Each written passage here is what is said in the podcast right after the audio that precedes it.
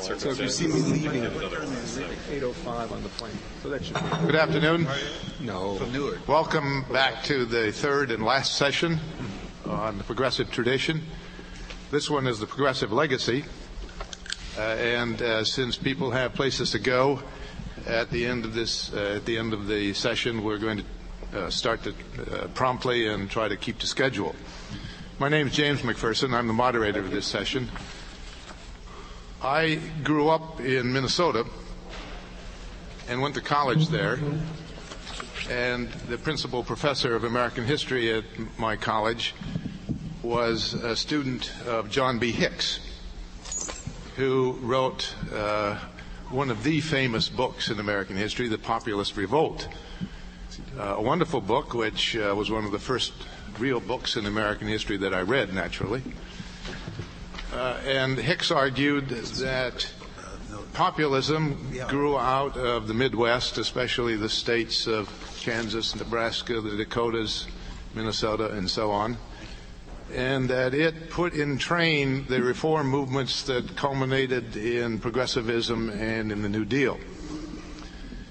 Uh, I grew up in a town uh, that was the hometown of John A. Johnson who was the reform progressive governor of Minnesota in the same years that Theodore Roosevelt was president.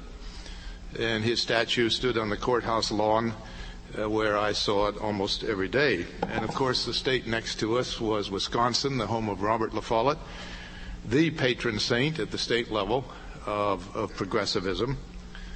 Uh, Chicago uh, produced Jane Addams, or Illinois did.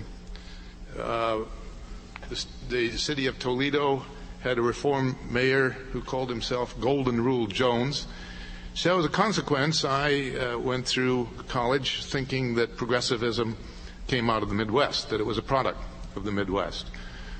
Uh, then I went to graduate school in Baltimore where I studied with Professor C. Vann Woodward, the preeminent Southern historian, whose book, The Origins of the New South, is still one of the best books, I think, in American history, certainly in Southern history. Uh, and he argued that there was a significant pres- uh, progressive movement overlooked by historians in the South.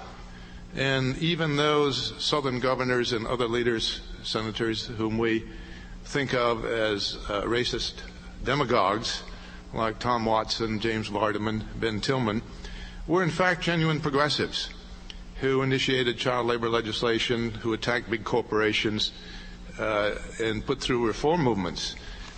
Woodward, though, had a significant uh, chapter in his book called uh, Progressivism for Whites Only. And it turns out that progressivism was for whites only, not only in the South, but on a national level. And so the next thing I learned about progressivism was that not only did it come out of the South as well as the Midwest, but that it did not include racial reforms, it did not really include blacks uh, in, in its mainstream progressive coalition. Then I came here to teach at Princeton, uh, and one of the first undergraduate lecture courses, or the first undergraduate lecture course I taught here was uh, the Gilded Age and Progressive Era. Uh, here, the state of Woodrow Wilson, and indeed uh, of his predecessor as governor of New Jersey, Franklin Murphy, a Republican progressive, good friend of Theodore Roosevelt. Um, I uh, then, of course, New York State produced Theodore Roosevelt, whom we've heard a great deal about today, and another progressive governor named Charles Evans Hughes. Uh, the state of Massachusetts had a progressive had a progressive reform even before there was a progressive movement. And then, of course, at Columbia University, Richard Hofstadter uh, taught, and he argued that progressivism came out of the Mugwumps, who were, of course, a northeastern elite. So I had to add the Northeast to the Midwest uh, and the South as the source of progressivism. Uh, then in the early 80s, uh, Dan Rodgers, whom you've heard from today, joined the Princeton faculty and in 1983 came out with an article that said there was no such thing as a progressive movement. And uh, by this time, I was no longer teaching the Gilded Age progressive period. I had moved back and was teaching the Civil War uh, a subject that I was now finding more comfortable because nobody had yet written an article saying there had been no civil war. In that book, Dan argued that there was no single progressive movement, uh, and there was no single phenomenon known as progressivism, uh, that it was a plural phenomenon. There were many progressives and many progressive reforms, some of them at cross purposes with each other, and you heard him talk about that a little bit this morning. Well, that raises the whole question about whether, as this title, as the conference title uh, has it, uh, there is a progressive tradition in American politics and culture and society. And indeed, to bring it down to the uh, subject of this final session, whether there is a progressive legacy or whether we should be talking about many different legacies. So I urge you to keep that in mind as you listen to the two papers now, two shorter papers, uh, as well as the four commentaries. Uh, I will introduce each speaker individually rather than try to in- introduce them all collectively. Uh, but I urge you to um, read more about them in your program uh, because I don't want to take a lot of time reciting all of their many achievements. Uh, but the first formal presentation will be offered by Richard Epstein, who uh, teaches at the University of Chicago Law School and has written several books and many articles, uh, many of them focusing around the theme of the relationship between government power and individual liberties, between the police power of the state uh, and the rights uh, of, of, of, people. And that will be at least one of the themes in his presentation. Thank you. Well, I mean, coming to a gathering of historians, a little bit of culture shock with somebody who's a lawyer, and way in which you can sort of understand it, it's a little bit like Rashomon, in which everybody seems to perceive the same events on different scales and in different ways. As a lawyer, I tend to use the microscope, and most historians tend to use, shall we say, a wide range scheme. And so what I'm going to try to do is to relate the very broad themes that are associated with the progressive movements in the historical tradition with the rather narrow kinds of questions that are associated um, with some of the legal developments and the judicial innovations that took place in this particular time. And in order to do so, in effect, I'm going to come here also as the outsider in another sense. I regard myself as a somewhat unreconstructed defender of laissez faire in a household which seems to be filled with people who see at least some charms to at least some portions of the progressive movement. And in order to explain why it is, what I'm going to do is to start with a quote by somebody who has impeccable credentials on the question of what it is that we mean when we start to speak of laissez faire, so that I can make it clear to you that I'm defending a conception as I understand it, rather than a conception as it may have been understood by some of its critics. And there are powerful differences. So there's a man named Jacob Viner who, for many years, years was a professor of economics at the University of Chicago, and in his early retirement, he came to Princeton University, so we've got the best of both worlds right here. And he wrote in the Journal of Law and Economics in 1960 an essay called The Intellectual History of Laissez Faire, which was meant to be a critical account of laissez faire by somebody who had some doubts about its intellectual coherence and integrity. And in doing this, his definition, however, is, I think, very instructive because what he tries to do is to set up the strongest account of what the principle means rather than the weakest. And he says, I will carefully avoid using the term laissez faire to mean what only unscrupulous or ignorant opponents of it, he never names them, and never its exponents make it to mean, namely philosophical anarchism or opposition to any governmental power or activity whatsoever. I will in general use the term to mean what the pioneer systematic exponents of it, the physiocrats and Adam Smith argued for, namely the limitation of government activity to the enforcement of peace and of justice in the restrictive sense of commutative justice, by which he means justice in exchange, to defense against foreign enemies, and to public works regarded as essential and impossible or highly improbable of establishment by private enterprise or for special reasons unsuitable to be left to private operation.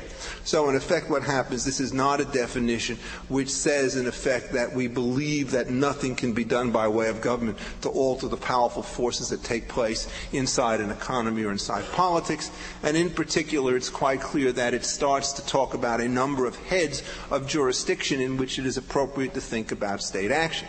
And let me just mention some of them to you so that you can understand what the architecture is like. Well, the first and the most obvious of these is obviously you can have state enforcement of contracts in order to allow for voluntary exchange to take place. The second thing, of course, is that you do not allow what lawyers and economists have come to call externalities, a situation where one person imposes cost upon the other by the use of force of various other kinds of devices. And so they develop within the laissez-faire tradition a strong tradition of tort law, which particular would allow for the injunction and prevention of nuisances, pollution, and various kinds of activities. And third, it seemed very clear that all the defenders of laissez faire believed that there was a government place for the creation and the foundation of infrastructure. And that would include public roads and highways and railroads of one sort or another. Essentially, the argument being that communication networks are very difficult to assemble by purely voluntary means, that they often have monopoly characteristics in their operation, that they are, therefore, to use the classic phrase, affected with the public interest, and perhaps some form of rate regulation associated with their use would be permissible so long, and here is the caveat, that it does not result in the confiscation of the investment that people make to establish this thing in the first place. And last, I think for these purposes, laissez-faire finds it quite congenial to say that an antitrust law directed against various kinds of cartel and monopoly sorts of price fixing arrangements would also be regarded as appropriate. And so what happens is you've got four or five fairly substantial heads of jurisdiction.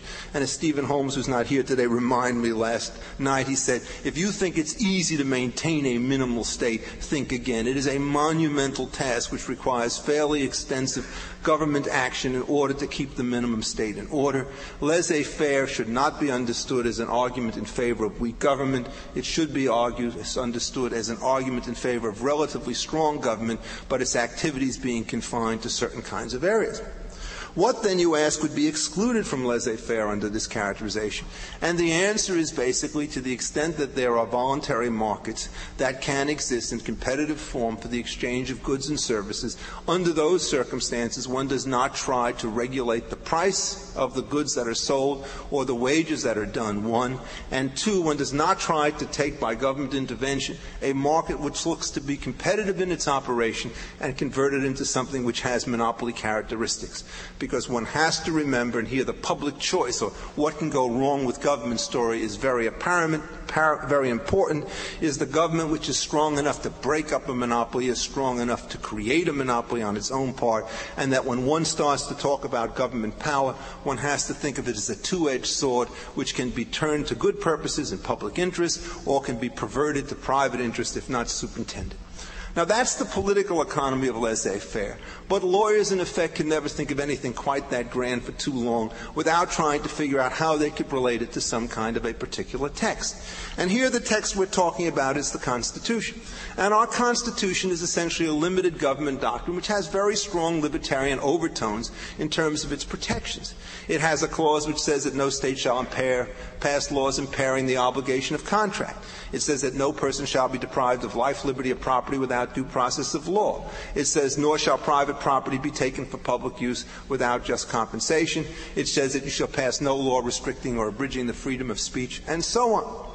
If one were to simply look at this, you would say, on the strength of the text, the Constitution is a glorification of individual liberties, which in many ways makes no allowances for the kinds of regulation that government is supposed to be able to do under the classical theory of laissez faire. And it turns out that this is correct if you're a narrow and rigid textualist, but from the very beginnings of our republic, and certainly from the end of the Civil War, at the same time that you had all sorts of private businesses claiming that the various protections of individual rights insulated them from government affairs, there was a contrary movement whose basic contours were accepted by all conservative and liberal judges going into the essential period of the progressive era. And that's this sort of brooding omnipresence known as the police power, which is referred to by Dirk Hartog earlier and several other speakers. And to a technical lawyer, what the police power referred to was the ability of the government to regulate private property and to restrict private liberties, including that of contract and speech, to the extent that such was necessary to protect the safety, healthy, health, morals, and general welfare of the public at large. Now, when you start to look at this, again, there's a certain kind of genuine ambiguity that immediately strikes to the mind. To the person who's not schooled in the tradition of lawyers, you can say the kinds of headings that we've talked about there are so broad that in effect the Lord giveth in the explicit text and taketh away from individuals everything that was given by a definition of the police power which was completely capacious. But it turns out that in the hands of the classical lawyers, the great problem that they had to face, and this was the battle that took place in the progressive era, was what was the scope and the definition of the particular police power, where everybody conceded that it existed on the one hand, and everybody on the other side conceded that it could not be pushed so far so that rights of liberty, speech, contract, and so forth could be completely extinguished on a whim by government. And one of the ways in which some of the classic lawyers started to deal with this particular question was to ask themselves the thing in the converse.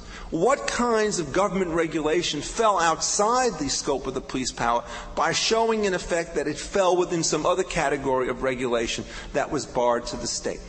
And the same system of sort of judicial casuistry, which invented the police power in the first place, invented its most famous exception. And that was the exception for so called labor legislation, which was involved in a number of key cases to a classic 19th century lawyer who was moderately steeped in limited government and in laissez faire. Labor regulations essentially involved those situations in which the government sought to put its hand on the till in a way in which would interfere with the balance of market forces in contracts that had to do with the provision of labor in the marketplace. To a member of the progressive era, this was an anathema because they were quite convinced, in effect, that all marketplaces were defective by virtue of the disparity in size that existed between the giant trusts and corporations that had formed and the relatively small position of the laboring worker. And in order to counter that, they decided to put things forward on virtually all the fronts that I talked about.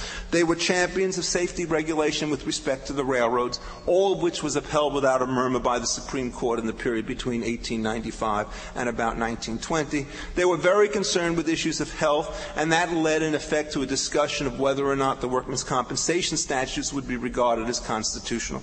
And when that issue came to the Supreme Court in 1916, again it was upheld strongly by a unanimous court on the grounds that this was indeed a proper issue within the scope of the police power. When it came to the question of government of the regulation of antitrust monopolies, it's generally somewhat misunderstood, but the bottom line is by 1905 the ability of the national government to regulate through the antitrust laws nationwide cartels was also accepted. The big difference between the progressives and the laissez-faire types on this issue, however, is worth noting. To somebody who is in the laissez-faire tradition, the size of somebody on the opposite side of a bargain is utterly irrelevant to the question of the distribution of bargaining power. What matters in classic economic terms is the number of alternatives that are available to people who have to deal with this fellow. So in fact, if a tiny company can sell a software program for less than Microsoft and it will deliver you a better product, the fact that Microsoft has $100 billion in the bank and lots of legal bills is utterly immaterial to your market decision. You will go to the smaller fellow. And on the other hand, the progressives think that size determined market power, and therein lay the battle. So that when one started to look at the cases that took place around 1905 through 1920, it was these two different conceptions of labor regulation that dominated the whole discussion. And I, in line with, I think, most classical economists, think that the laissez faire people had it right, and guys like Brandeis and so forth had it wrong. And let me just mention here a couple of cases or illustrations to you of the particular point so as to set the stage for the general discussion. First of the cases I want to talk about a bit is one that has already been talked about earlier, but I want to embellish it a little bit. This is a case called Lochner against New York, which in many people's minds defines an era as opposed to being a single 5-4 decision of the United States Supreme Court. At issue in that particular case was a statute which regulated the maximum hour of bakers equal to 10 hours per day. But in fact, that's only part of the statute. The rest of the statute had some very interesting features that I'm going to mention for a moment. One is that not all bakers were regulated, only certain kinds of bakers were regulated. And second, the statute itself did not only control maximum hours, but had all sorts of other regulations on the way in which baking conduct could be undertaken, all of which was sustained without objection by the Supreme Court and the lower courts that looked at it, including one which dealt with the question about ventilation of sleeping quarters that were required for bakers on the job. And the progressive critique of this particular case was that it was an outlandish invasion of the state legislative power to protect the health of workers by limiting hours to a rational amount. In fact, I think once one looks more closely at the statute, I think it is more accurately characterized as the majority of the Supreme Court characterized it as a labor statute, which in effect was designed to prohibit certain kinds of prohibitions against competitive forms of organization that were at war with those adopted by the dominant union structure. And here, just by way of a historical note, I refer you to an article written in The Nation, not exactly your reactionary publication, in 1905 in November, in which it defended the decision in the um, in the Lochner decision, and the title of the article was called A Check on Union Tyranny. And the question is, why would they choose this particular title? And I think the explanation has to go with the kinds of production that existed in New York State at the time. There were union bakers, in effect, who worked two shifts, one in the evening and another one that came in the morning, the first to bake and the second to collect the bread after it had risen. But the non-union bakers, all of German immigrant extraction, and we've already heard about the anti-immigrant strain associated with the progressive movements, worked a single shift and they slept on the job. In effect, what happened is that a regulation that was neutral on its face was vastly disparate in its impact, to the point that union bakers were not troubled by this at all, and indeed within a couple of years after Lochner negotiated a nine-hour contract under collective bargaining arrangements, so they weren't doing it for their benefit. Rather, what happens is they were doing this to wipe out the rivals. And this is one of the great themes of American constitutional law, when does something that looks to be a health regulation on its face simply operate as a pretext with respect to labor competition? The case, therefore, really stands for the question when you have regulation which has mixed motives and so forth, how do you classify it given that health regulation is under the police power and labor regulation is not? One sign that this is the way, in fact, the judges thought about the issue comes from not the opinion of Justice Holmes, which was relatively mindless in its examination, although it's very famous for its rhetoric, but rather that of Justice Harlan. He dissented in the Lochner case, thinking it a health regulation and making a rather weak case for that. But when it came to the question of straight labor regulations in which there was no health issues, he flipped side and in effect voted with the reactionaries, as they are sometimes called. So that three years later, in a case called Adair against the United States, the question was whether or not a yellow dog contract that is a contract by an employer which says that if you wish to work with me on the rails, you have to forsake union membership so long as you're in my employ. Whether or not the state could ban that kind of contract and impose upon the railroad industry a system of mandatory union collective bargaining. And Justice Harlan upheld that particular upheld the constitutional challenge to that statute, saying in effect that it effectively interfered with freedom of contract, that it was a labor statute, it was not a health statute. And here I think this actually raises a very profound point, which is that if you're thinking about what went on by the statute, it was, in classical laissez faire terms, an effort to convert what was, in fact, a relatively competitive labor market into a monopolistic market where the monopoly in question was not only created by voluntary organization, but would be propped up by a statute which required individual management firms to negotiate with workers at that particular point in time. This was an incredible flashpoint, but again, from the point of view of laissez faire, whatever you think about the workmen's compensation statutes and the requirement of various safety devices on train, the decision itself was clearly correct, as was another decision which again brought down the immense wrath from the, from the progressives several years later in a case called Hitchman Coal, where Justice Pitney, who was a genuine master of equity jurisprudence, said in effect that you could obtain as a firm an injunction against against the union that had secretly organized workers but had yet to call them off from the job. And the point, in effect, again, was to see in the use of this action an ability to break up what would otherwise be labor monopolies. This, in fact, now leads us, I think, to another point, which is at the nub of the dispute that takes place between the progressives of this material and the laissez faire activists on the other side. To somebody who is a progressive, the imbalance of market power which is defined by wealth, not by alternatives, is in effect something which is appropriate for redress by the intervention of government power in the form of a collective bargaining arrangement.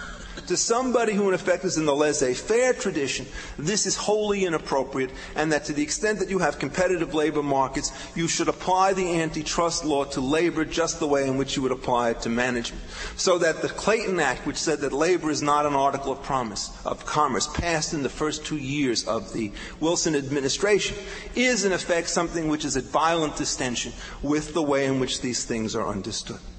Now, thinking about this generally, this scope of the police power has very powerful implications by way of the legacy for government generally when we're trying to figure out what happened subsequent to it.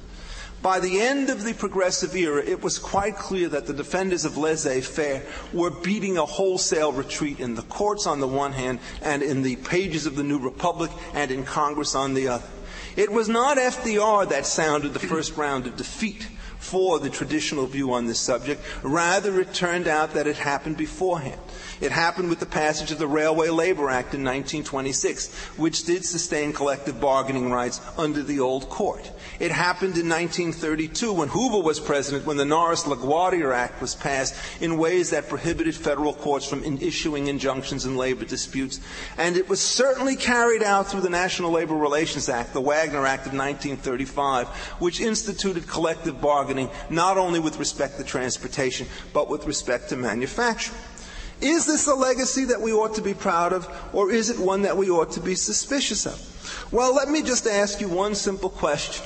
There have been a series of slowdowns that have taken place, for example, on United Airlines this year and on American Airlines several years before. There was the major train strike which took place in New York City in 1965 and so forth. To myself, anybody who's prepared to disrupt the provision of an essential public service is in fact somebody who ought to be greeted as a genuine peril to the security of the realm. I would never understand a rule which would allow, for example, a firm to decide to withhold services from a, its customer base because it wanted to win in a labor strike against its union. And the 19th century cases made it very clear that if you were a common carrier, a strike would not excuse you from the non-performance of your duties. What happens now is we have simply flipped the thing over. A couple of thousand pilots can shut down an entire airline. They can take millions of dollars out of the hands of shareholders, many of whom are pension funds. They can disrupt thousands upon thousands of travelers every day. And why is it? Because we have failed to understand in our labor policy that a labor monopoly is no better than a product monopoly and may in fact be worse to the extent that it introduces interruptions in services that no product monopolist would otherwise want to have. So that when you think about this particular movement, and I will close on this note, remember that in each and every case in which you see an expansion of the police power, ask yourself whether you're using it to create or to combat a monopoly. I've talked about the issue in labor. Dirk Hartog earlier made an allusion to what happened in the law of zoning, and it's exactly the same story. A progressive reform that was designed to open up communities was seized by local interests in power and found as a means to close them down again. If you really believe in the anti monopoly tradition, you cannot believe fully in the progressive tradition, and in fact, you will get a more consistent and more satisfying response to going back to a constitutional jurisprudence that has been so widely discredited that I sometimes wonder why I'm so foolhardy to defend it on alien territory. Thank you.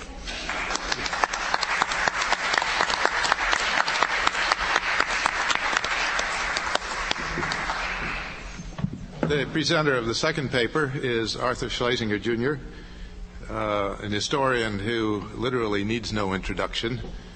Uh, let me say only that um, not long after I was assigned to read John D. Hicks' The Populist Revolt, I was assigned to read The Age of Jackson by Arthur Schlesinger, and I think it was the combination of these two books, uh, both of which are really exciting uh, to read, challenging, uh, full of, of, of, argument, full of sound and fury, signifying a lot.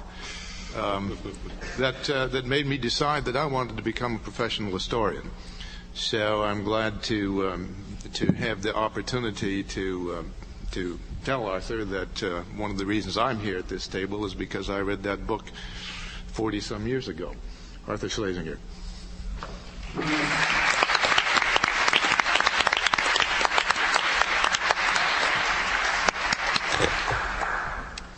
This uh, session, I take it, is to consider the contemporary relevance of the progressive tradition, whether as we confront the urgencies of the 21st century, the progressive tradition is still a live option, or whether it is now a historical curiosity of interest primarily to antiquarians.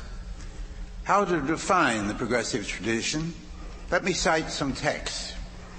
Progressivism sprang from the cities, while populism was a rural affair, but the populists prepared the way for the progressives by breaking with the basic Jeffersonian dogma that that government is best which governs least.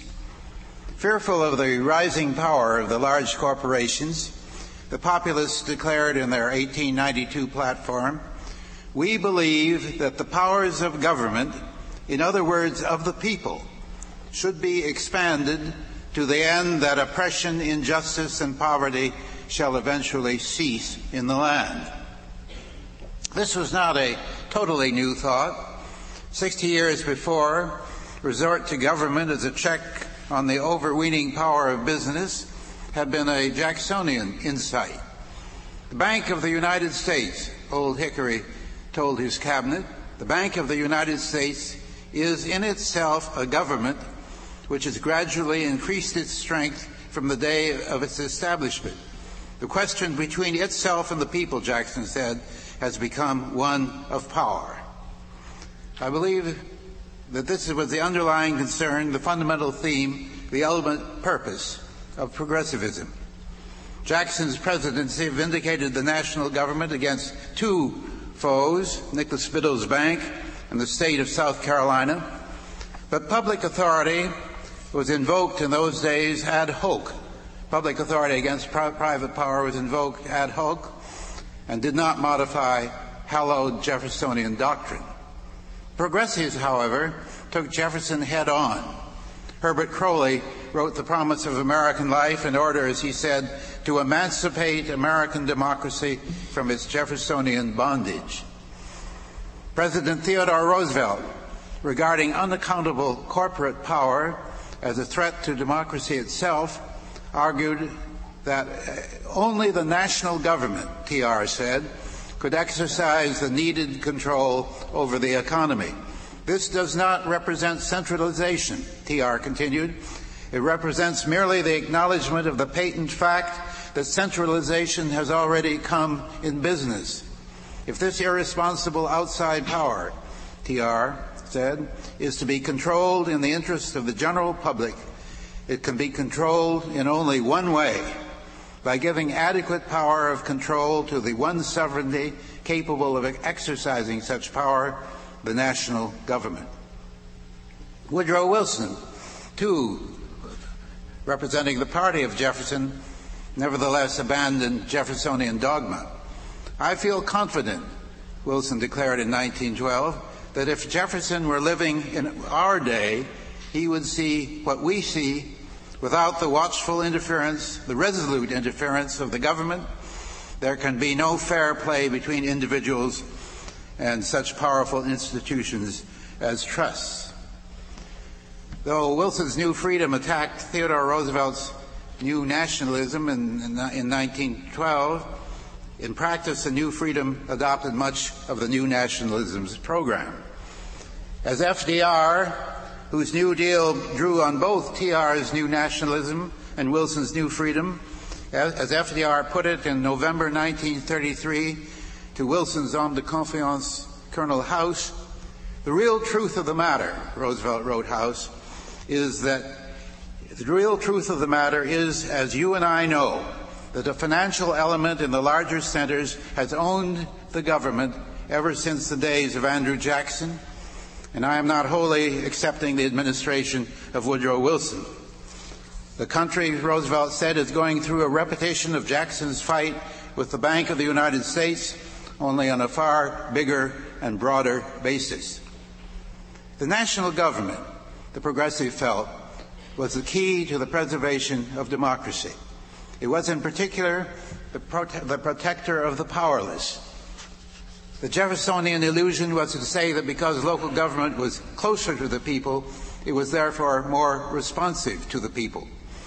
But local government has mostly been, through American history, responsive, has mostly been the government of the locally powerful. The way the locally powerless found to assert their human and constitutional rights was through appeal to the national authority. As Madison had predicted to George Washington long ago in proposing a congressional veto on state legislation, national authority, Madison said, was essential to, to check the aggressions of local majorities on the rights of minorities and individuals. History has justified Madison. The national government has affirmed the Bill of Rights against local vigilantism. It has preserved the public forests, lands, and public lands and the natural environment against local greed and spoliation. The national government has civilized industry, secured the rights of labor organization, improved life on the countryside, and provided a decent living for the old. Above all, the national government has pressed for racial justice against local bigotry. Had the state rights creed prevailed, we would still have slavery in the United States. Yet in recent years, there has been a backlash against the national government. Government has, is not the solution to our problems, Ronald Reagan said in his first inaugural address. Government is the problem. Democratic presidents proclaim that the era of big government is over. A Supreme Court majority seems e- eager to shrink the Commerce Clause and move the Constitution back toward the Articles of Confederation. The attack on affirmative government has long been on the way. The slogan of a welfare state, said Herbert Hoover, has emerged as a disguise for the totalitarian state by the route of spending. Hayek's The Road to Serfdom, 1944, endorsed the thesis that countries go totalitarian when governments acquire ex- ex- excessive power under the pretext of doing good for their citizens. The Hoover Hayek thesis was and is historical nonsense. It has been impotent democratic government and not unduly potent democratic government that has laid the foundation for totalitarianism. Fascist and communist regimes arose not because democratic government was too powerful, but because it was too weak. 60 years ago, Thurman Arnold scoffed at what he called the absurd idea that dictatorships are the result of a long series of small seizures of power on the part of the central government. The exact opposite, Arnold, Thurman Arnold pointed out, was the case. Every dictatorship which we now know, he wrote, flowed into power like air into a vacuum because the central government, in the face of a real difficulty, declined to exercise authority. Or as FDR said, history proves that dictatorships do not grow out of strong and successful governments, but out of weak and helpless ones. New Deal did not put the Republic on the road to serfdom, it liberated the serfs to become producers and consumers, and as they prospered, to start voting Republican. One wonders why Hoover and other enemies of the welfare state believed the government aid to business was wise and virtuous, while government aid to farmers or workers or the unemployed or the elderly was vicious and led to collectivism. Hoover himself signed the Smoot-Hawley Tariff, the highest in American history in deliberate welfare policy on behalf of business. It seems equally odd that so many of those who denounce statism when it means social protection of the poor and defenseless or prohibition of anti-social business practices are at the same time the most zealous advocates of statism uh, in the sinister sense of using the government to crack down on citizens thinking unpopular thoughts. Those who most loud, loudly condemn statism on the economic front are very often the ones who advocated most vociferously on the intellectual front, who demand censorship, book banning, loyalty oaths, witch hunts, expulsion of liberal professors, and so on. Enemies of affirmative government used to worship the government agency that contains the greatest potential for totalitarianism, J. Edgar Hoover's Federal Bureau of Investigation. The affluent also argue that affirmative government has malign moral consequences. Public solicitude, it is, it is said, corrupts the poor, depriving them of the economic insecurity the well off hold to be the essential stimulus to achievement. Economic security for the poor is considered to sap initiative and self reliance and to promote dependency. In order to succeed, George Gilder, the right wing publicist, writes In order to succeed, the poor need most of all the spur of their poverty. This argument that economic security saps initiative is when the affluent apply rather more to the poor than to themselves. If the rich really believed in the salubrious effects of economic insecurity, they would favor 100% inheritance tax so that their children would not be deprived of this great moral benefit. Instead, well, you know, you all know how the rich feel about the estate tax. When the rich do not oppose affirmative government as a threat to the morals of the poor, then they oppose it as a menace to the liberties of the people. But the record surely shows that the, intervention of national authority, far from rushing the republic down the road to serfdom, has given a majority of Americans more personal dig- dignity and liberty than they ever had before. The individual freedoms destroyed have been, in the main, the freedom to deny black Americans their elementary rights as American citizens, the freedom to work little children in mills and immigrants in sweatshops, the freedom to pay starvation wages and enforce dawn to dusk working hours and to permit squalid working conditions, the freedom to deceive in the sale of goods and of securities and of drugs, the freedom to loot national resources and to pollute the environment, and so on. These are all freedoms one supposes that a civilized country can do without. National problems cannot always be confided to state and local government. Even with recent improvements in state administrative skills, it is far from clear that state and local governments are more competent, more expert, and more incorruptible than the national government. Remains as true today as it was when Tocqueville visited in America, visited America in 1832, that as he wrote then, the business of the Union is incomparably better conducted than that of any individual state. The researchers of that wonderful watchdog agency, the Center for Public Integrity, its researches into the financial disclosure reports required in 47 of our states show that far too often legislators and state legislatures have significant monetary interests in the laws they impose on their constituents. And state and local lawmakers are subject to much less journalistic and other scrutiny than members of Congress.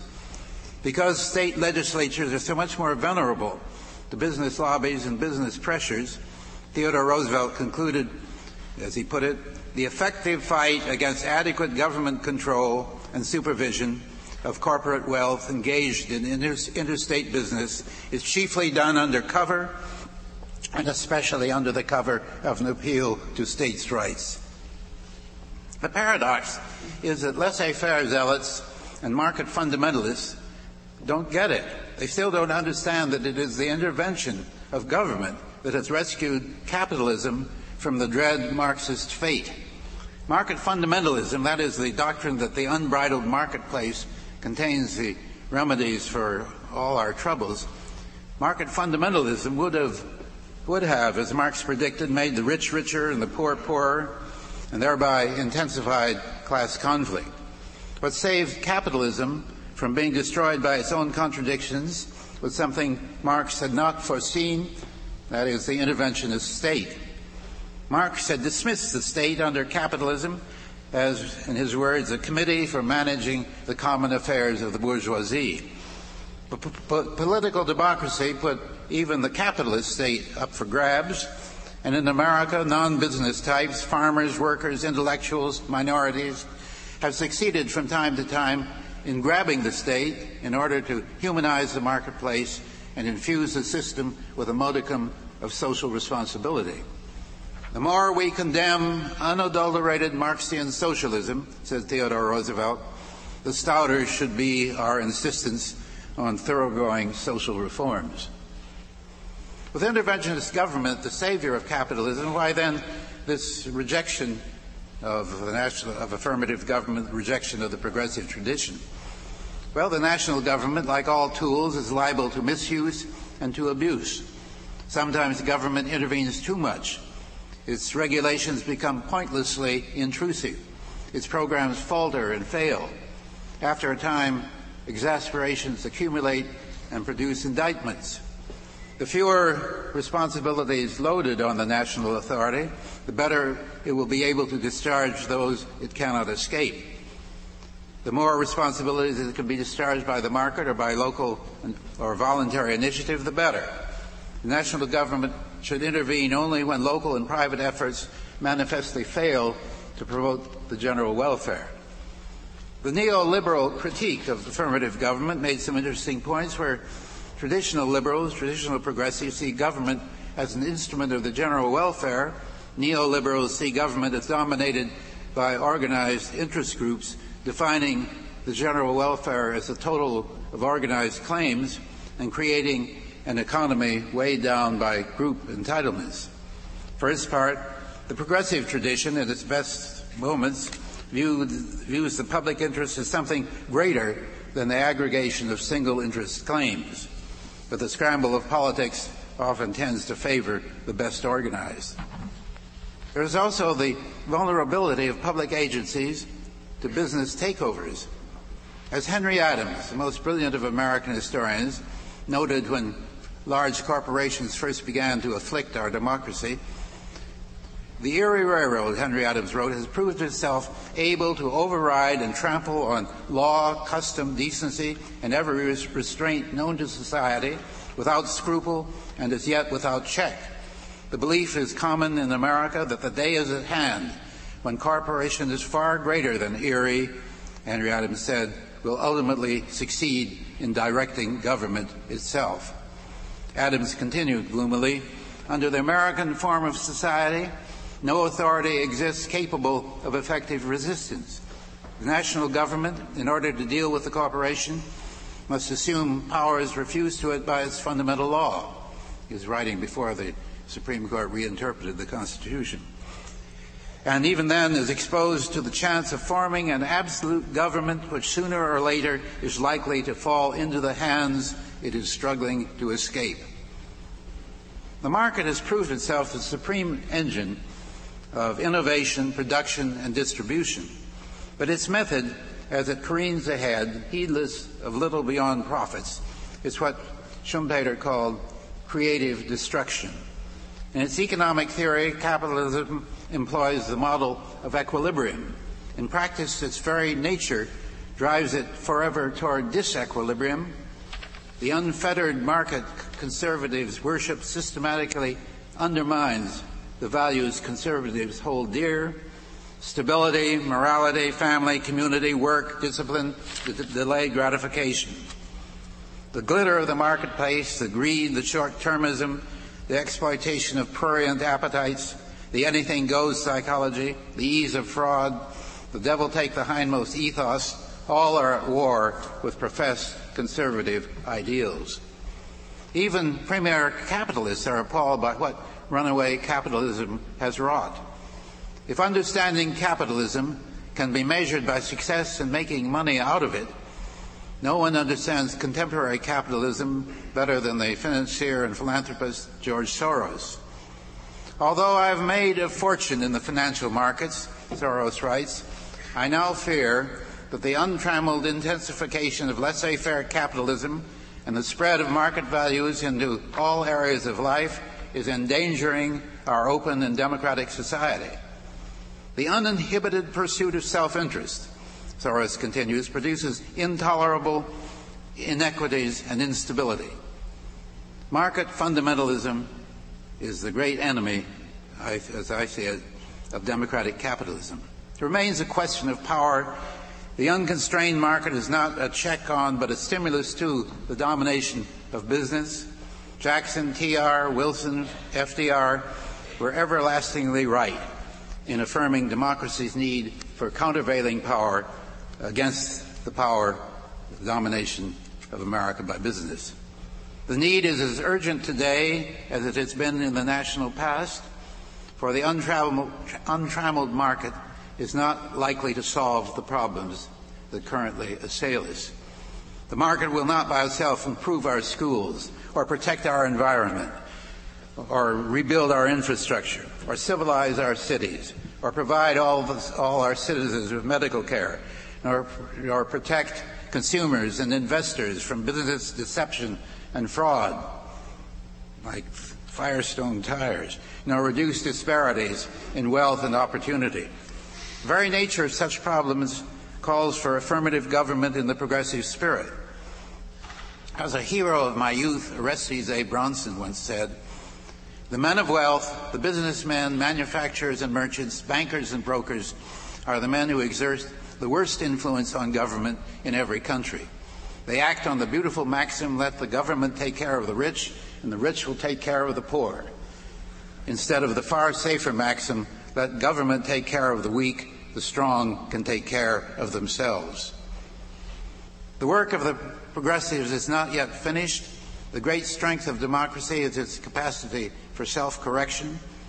And as Tocqueville said in Democracy in America, governments must apply themselves to restore to men that love of the future with which religion and the state of society no longer inspire them. Thank you.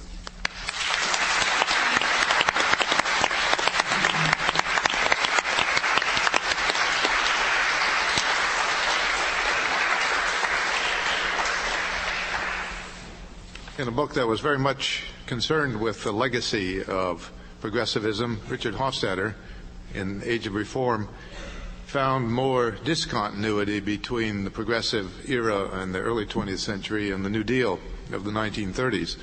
Our first commentator, Alan Brinkley, has devoted much of his career to studying New Deal uh, when what was called progressivism early in the century was called liberalism. Uh, I might say that uh, uh, Alan does have a connection with with Princeton University. This morning you heard from John Murrin about all the panelists who had connections with Yale. Uh, graduated from Princeton, class of 1971. so he will be our first commentator on the legacy of progressivism. Thank you. Um, it's a pleasure to be here. Like everyone else, I'm pleased to have been invited to uh, participate in this conference. I want to thank Sean and everyone else associated with it. Uh, and it's a pleasure, as always, to be back at Princeton, uh, to be in a room where I once sat as a student, uh, like John Cooper, listening not to Eric Goldman, uh, in fact, but to a figure who in 1969 was a much more famous figure at Princeton than Eric Goldman or almost anyone else, and who I suspect is now completely forgotten at Princeton, uh, Steve Klineberg a sociologist and a very charismatic and brilliant teacher. Um, this is also a room in which I once taught, so it's a, a, very great pleasure to be here, even though the seats are just as hard as they were 30 years ago, despite the beautiful renovation of everything else. Um, the presence of President Clinton uh, here yesterday suggests that this conference is not just an exercise in the exploration of historical scholarship, but also an exercise in exploring the usability of the progressive past in our own time. And it's in that spirit uh, that I want to make my short remarks today, which will not be a direct response to the two papers we've just heard, papers, very interesting papers that are, of course, in, in utter disagreement with one another. Uh, but are a response more to the, the conference as a whole and to the, the entirety of the conference so far. We've heard from a number of people uh, about their experiences uh, studying history in the 1960s and 1970s uh, and absorbing from those years a vision of progressivism very different from the vision we have largely heard today. A vision of progressivism as something disappointingly conservative, constricted, uh, even hostile to the democratic aspirations of many Americans uh, in those years. There are many reasons for this condescension and dismissal and even contempt for progressivism uh, in, in, those years. One of them, as Dan Rodgers pointed out earlier today, was impatience with its cautious and, as Dan said, namby-pamby uh, approach to economic issues. But I would suggest that an even larger reason uh, for the dim reputation of progressivism uh, 20, 30, 30 years ago, 40 years ago, uh, was the absence of an agenda on issues that became central to the liberal progressive worldview uh, in the 1960s racial justice, civil liberties, personal liberation. Not actually, I should say, the absence of an agenda, but in fact, the presence of an agenda in much of progressivism that ran exactly counter to the agenda of the 1960s. Racial segregation, the Jim Crow laws, uh, Wilson's resegregation of the federal government, nativism, uh, which led eventually to the immigration restriction laws of 1924 uh, with their invidious ethnic distinctions. Uh, moral regulation uh, of the private lives of citizens through prohibition, uh, through the regulation of divorce and abortion, and many other uh, measures, the suppression of civil liberties rather than their protection. Uh, Theodore Roosevelt's efforts to, to uh, use the law enforcement system to quell the activities of labor radicals, Woodrow Wilson's, or at least the, the, the members of the administration of Woodrow using World War I as a pretext for some of the most serious violations of civil liberties in American history. There are, of course, exceptions in the progressive era uh, to this uh,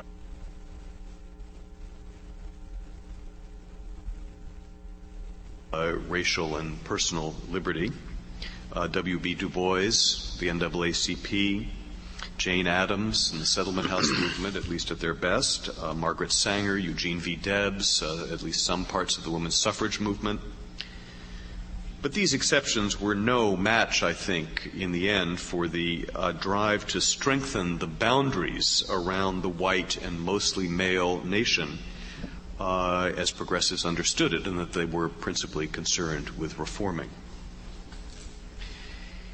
In the era following World War II,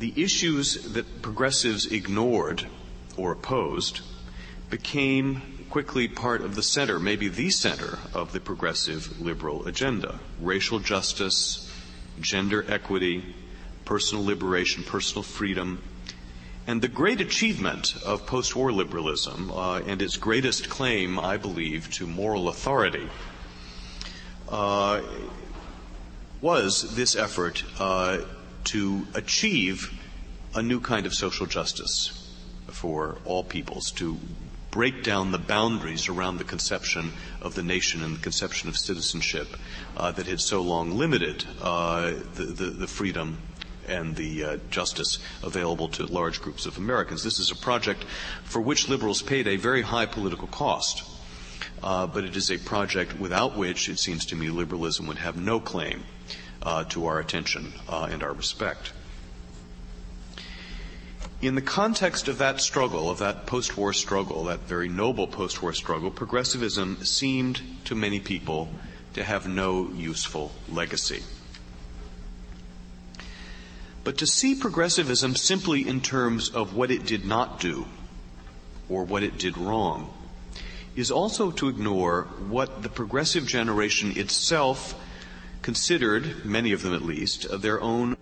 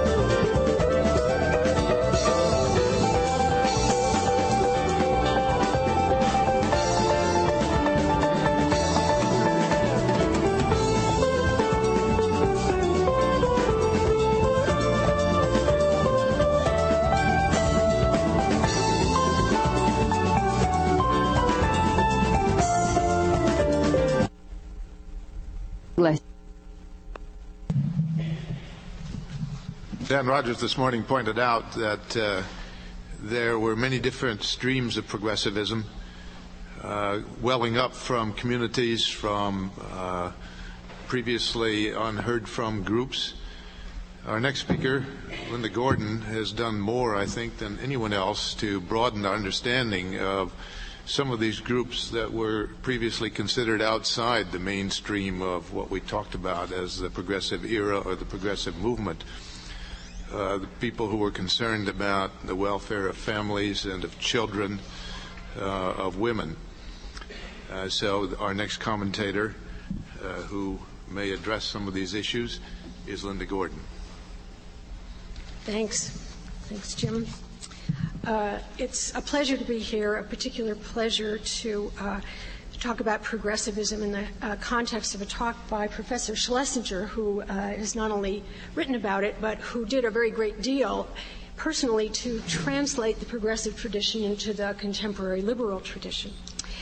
And I was also gratified uh, to hear Richard Epstein uh, acknowledge uh, that there really is no such thing as laissez faire capitalism or free markets, that markets are always regulated. Uh, the question is by, by what body they will be regulated and on whose behalf. I, interestingly, it seemed to me that the two speakers here actually agreed on one premise, and that is that the hallmark of progressivism is a very strong and a very interventionist national government. Um, I think that's true, and I uh, tend to agree with everything that Professor Schlesinger said, but I actually want to suggest another common denominator. It's hard to find common denominators in progressivism because in the last 40 years, I think we've had a scholarship that has showed us how enormously uh, contradictory everything about it has been. Uh, many people can here know those contradictions well. Let me just illustrate a few of them with a kind of shorthand. Um, Booker T. Washington, W.E.B. Du Bois, and Woodrow Wilson were all arch progressives. Uh, although they had extremely conflicting views about the proper role for white people in our polity. Uh, so were uh, Wilson, who led us in a war, and Jane Addams, who was labeled a traitor and a Bolshevik for opposing that war, both progressives. And so too were uh, TR, who we've heard a lot about, uh, and his opponents in the Anti Imperialist League, all progressives. Uh, what I want to suggest is that the common denominator that can help us navigate these contradictions is a very strong political, or uh, I might argue anti political notion that government should rely on expertise and that the use of expertise can solve a lot of social and political problems. People like Carroll Wright, W.E.B. Du Bois, Florence Kelley, uh, influenced, as uh, Dan Rodgers has shown us uh, so brilliantly, by Europeans. In fact, not only influenced by them, but really part of an international movement uh, toward what Europeans call social democracy. Uh, one of the contributions of these people was the development of the modern social survey. What made them progressives was not simply that they were good scholars, which they were, but what, that the data they collected and presented should form, they believed, the basis of public policy. In fact, that expertise could resolve seemingly irresolvable political stalemates and that their responsibility extended not only to making recommendations, not only to writing legislation and even judicial decisions, but actually to agitating for these policies. The mark of their success can be seen in the way that congressional investigations and reports of congressional committees or special commissions have become a standard part of our political process. Many of the progressives supported moving large sectors of government outside the political arena entirely. Uh, for example, through hired town managers as opposed to elected mayors. Um, when, when we discuss this, however, many scholars frequently neglect to note that this use of expertise was not exclusively associated with big government. The private sector in that period of time was equally characterized by increasing reliance on authoritative expertise. Big corporations had their so called sociology departments, foundations sponsored social surveys. Uh, in in a, a, a, manner that they maintained was theoretically neutral in relation to the political struggles of the day. Corporations employed highly scientific efficiency experts to get workers to move faster. Advertising firms disempowered consumers by learning how to construct desires and even needs. And many of these people that I'm talking about in the private sector were also progressives. Um, Yet, at the same time, the progressive movement was characterized by extremely high levels of grassroots activism and what we might call actually amateurism along with the professionalism. White women were among those the most skilled in manipulating extra governmental power, no doubt because they were still dis- disfranchised while nevertheless often people of significant privilege. Think of the way that settlement house leaders forced some city mayors to negotiate with them as if they were party machine leaders, the way that the U.S. Children's Bureau orchestrated a national network of volunteers to do some of the work that it could not do because its budget was so small. In fact, the progressive expert achievements rested on this grassroots activism, or in some cases at least the threat of grassroots activism.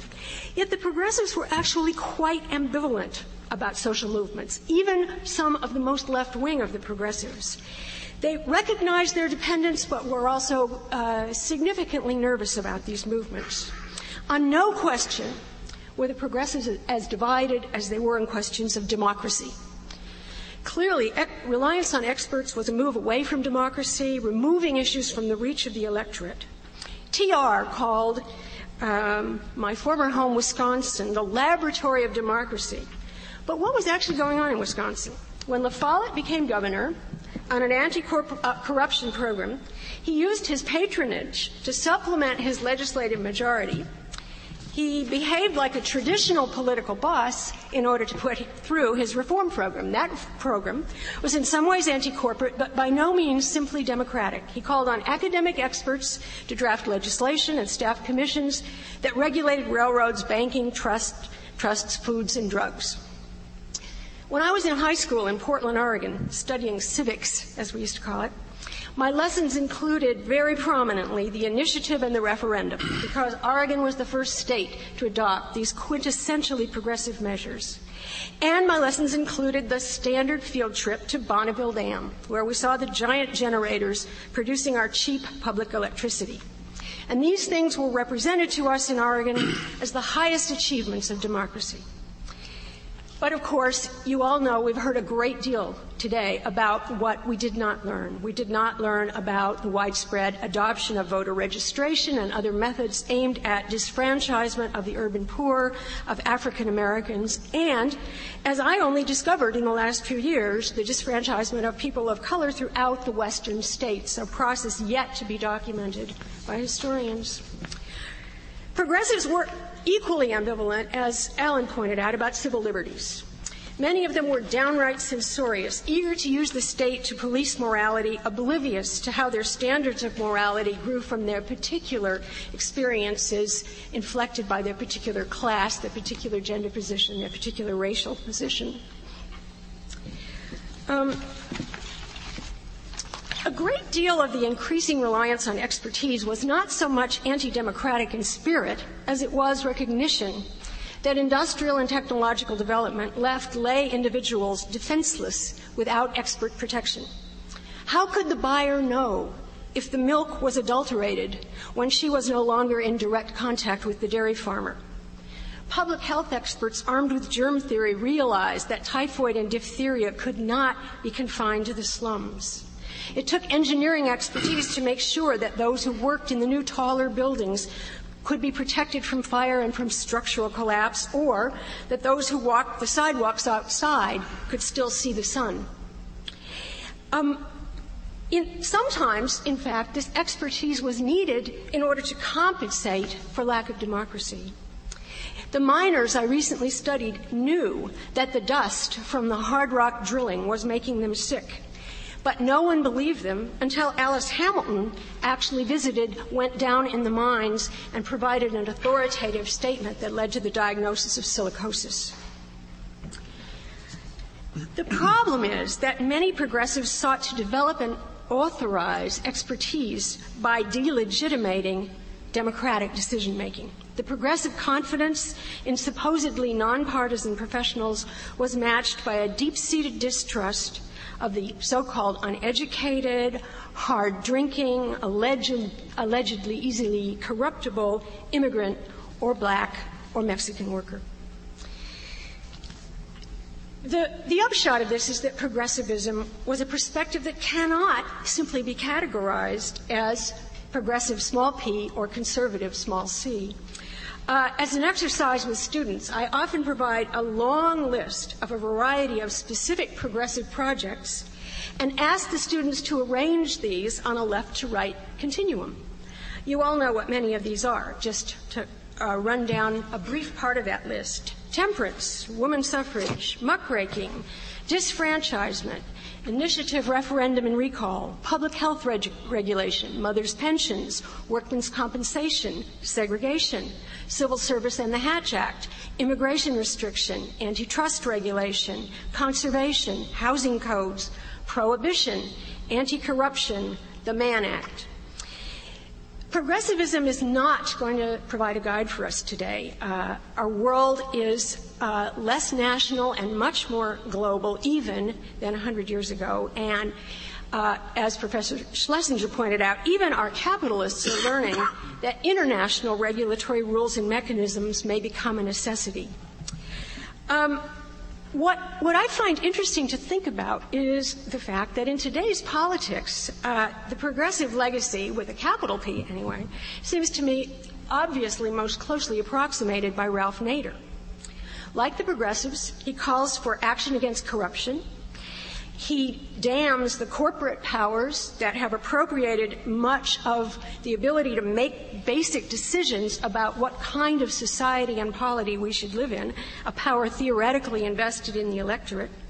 Like the progressives, he is often moralistic and depends even more than Al Gore on math. Whether you call it fuzzy or precise depends on your uh, perspective. Like the progressives, Nader's campaign is significantly less forceful on issues of democracy and freedom, such as discrimination, welfare, the separation of church and state, public education. My point simply is that a contemporary small p progressivism has to hold on to a tension that I believe can never be resolved. Uh, that the world needs government continually to rethink the market rules that are necessary in order to create a stable and reasonably just society.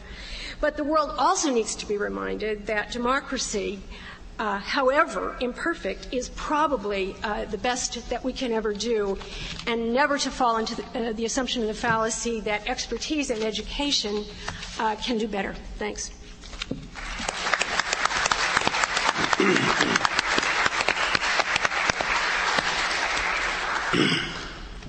In my own field, uh, the Civil War and Reconstruction, one of the most interesting uh, revisionist currents going on right now is uh, to revise in a much more favorable direction our understanding of the presidency of Ulysses S. Grant, uh, a war hero, the organizer of Union victory.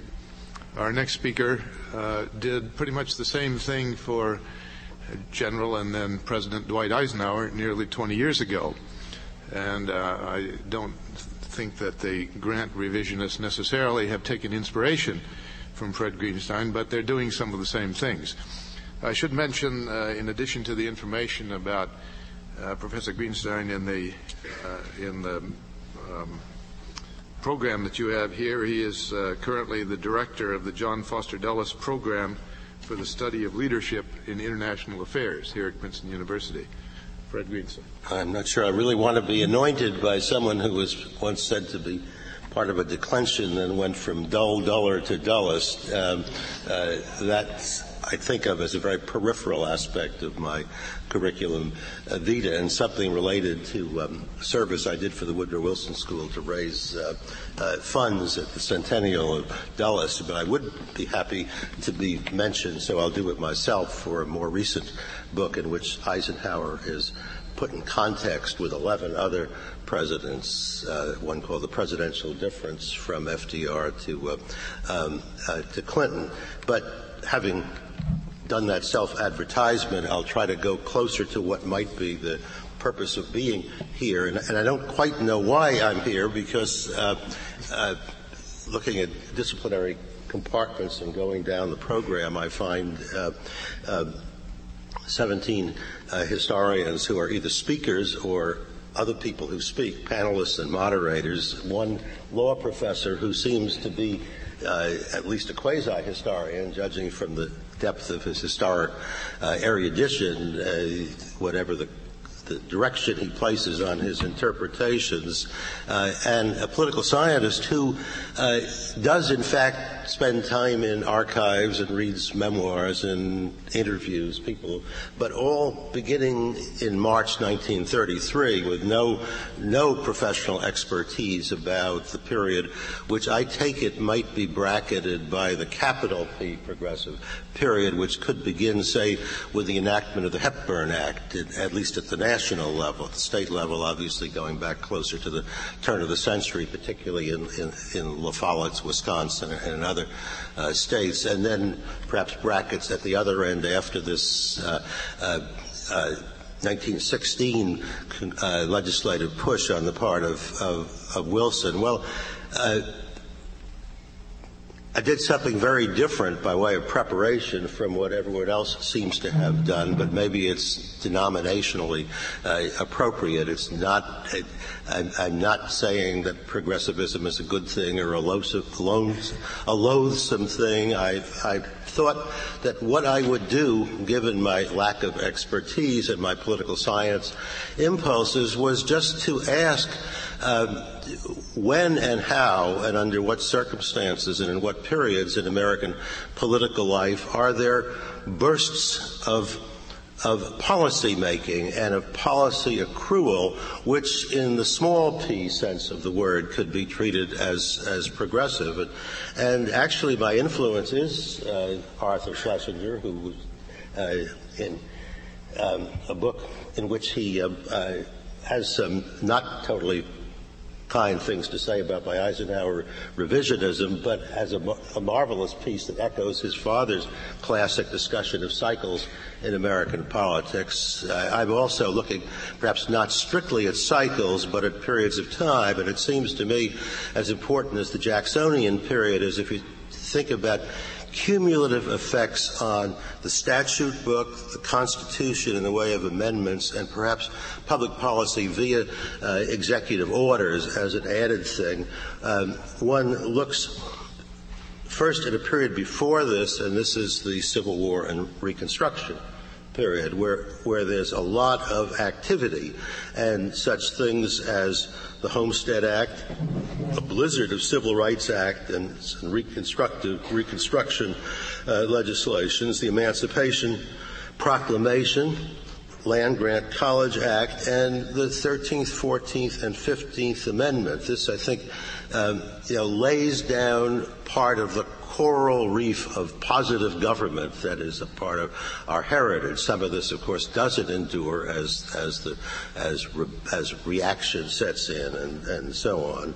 Uh, then, just to skip over this period for the moment, uh, obviously the next one is, is, is the New Deal period, and there it seems as if the critical time, uh, obviously the dramatic hundred days, but the first two Roosevelt Congresses of the first term, and then it's commonly suggested that after the, uh, the, the, complexities of the court packing or uh, attempt to, to uh,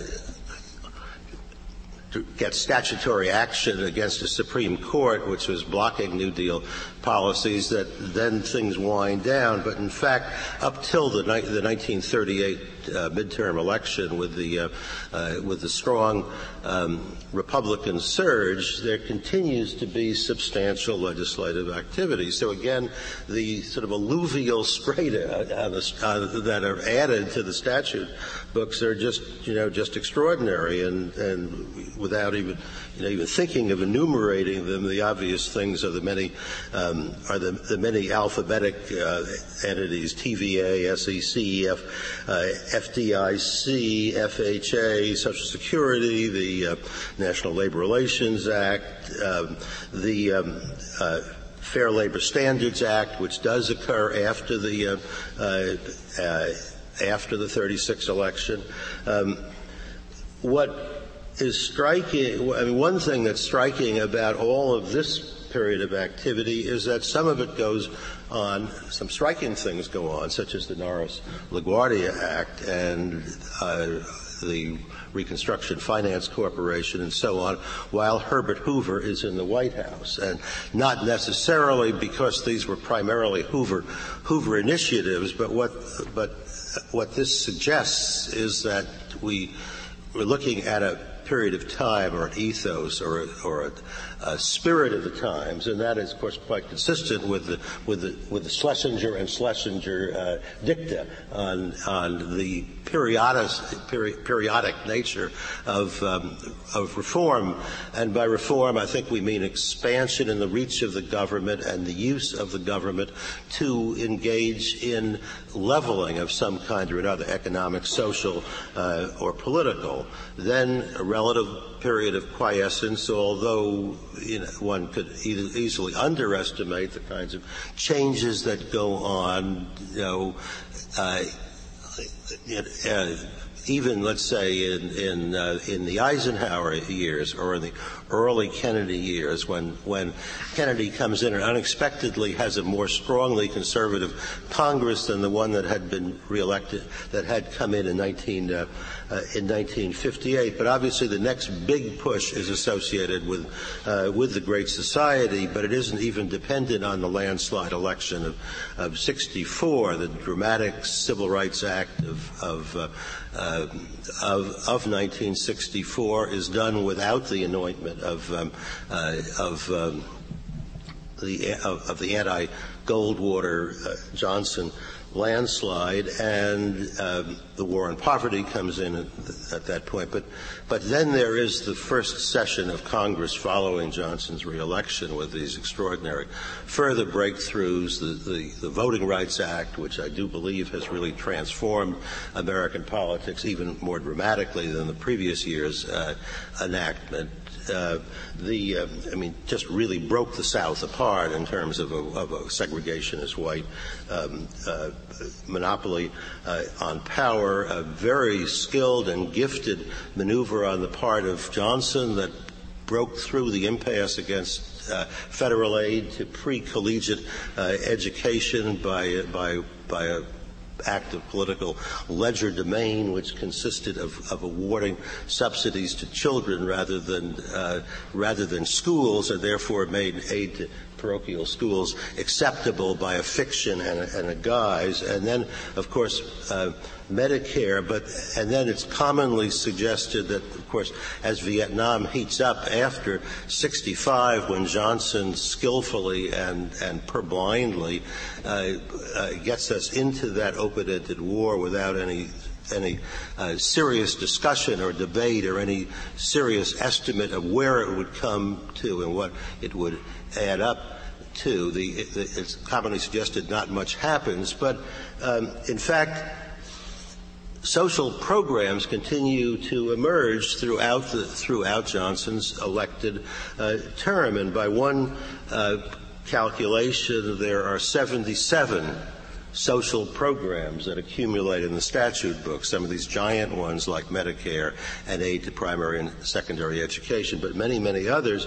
Then, harking back to the to the observation that in fact the earlier New Deal accumulation um, is partly an accumulation uh, that preceded Roosevelt coming in. Things like Norris LaGuardia that occurred when um, when Hoover was in office. Uh, the same kind of tabulation shows 44 uh, more social programs during the six years of the Nixon presidency and the uh, 800 or so days of the Ford presidency. So it's in that period that we have the Clean Air uh, Act, um, uh, uh, the Endangered Species Act, uh, OSHA, many many things, and then it seems to die out. And in fact, the thrust in the in the Jimmy Carter period is toward deregulation, and then the president who said that um, the enemy is, is, is, government and so on.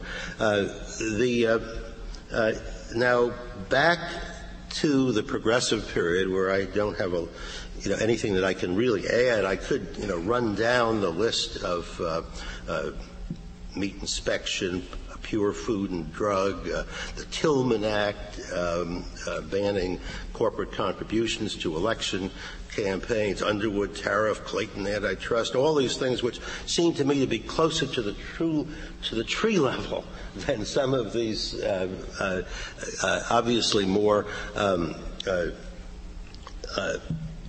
abstract and ideologically tinged issues that, that have been central concerns here. Again, what's striking, there have been one or two references to things happening during uh, the, uh, during uh, the Taft presidency, during this in-between period. Well, in fact, the Taft years do see the Children's Bureau, the Department of Labor, uh, the 16th Amendment uh, authorizing income tax, the uh, um, the 17th Amendment, popular election of senators. So these are these do seem to be historical swatches that don't necessarily coincide with particular presidencies or even uh, or uh, and or even the president's own preferences in many cases. And according, I don't know what your cycle, uh, when your cycle comes down next, and you've made it clear, or hedged as the case may be, that it's not a mechanistic cycle, but presumably not in the Gore Bush first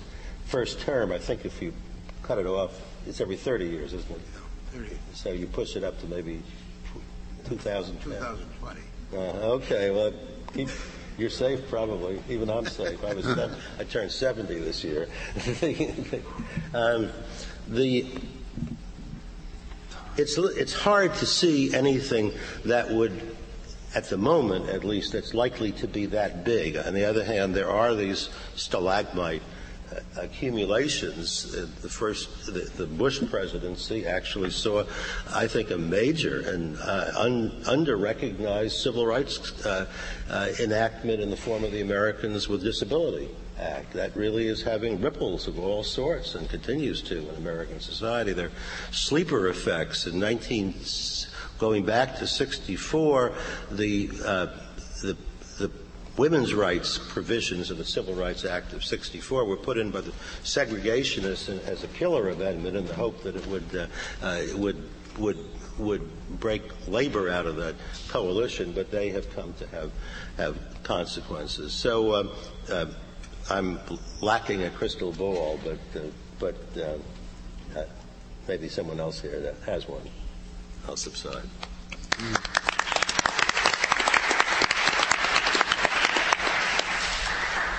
The, the, credentials of our last uh, commentator as both a Washington insider and an independent thinker are clear from the biography in the program. Uh, there's one thing that's not there, though, that I discovered over the uh, break uh, this afternoon. Uh, that Michael Lind has one thing in common with Theodore Roosevelt. he owns a ranch in the West.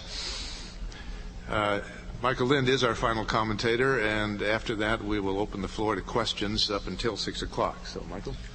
Uh, thank you very much. Uh, since it's fallen to me to be the last commentator today, I think uh, we ought to pause to pay tribute to a truly outsized uh, Promethean figure with a bold vision of the future and a great impact on his times, to whom all of us here in this room owe a great deal.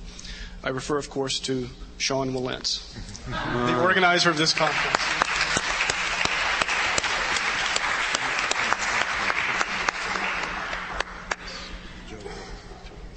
And I'm also very grateful to uh, Richard Epstein and uh, Arthur Schlesinger for uh, providing us with very clear and succinct, and I think uh, non debatable definitions of respectively classical liberalism and what I will uh, refer to as uh, progressive liberalism, uh, classical liberalism being the uh, traditional agenda of a more limited government, and progressive liberalism uh, having a somewhat more expansive view for the state in areas of regulation and also the redistribution of income, without, however, uh, abandoning the classical liberal belief in private property rights and individual civil rights. And I think since it's 2000 and we're discussing the progressive tradition back to 1900, we can take a sort of uh, stratospheric view of the landscape.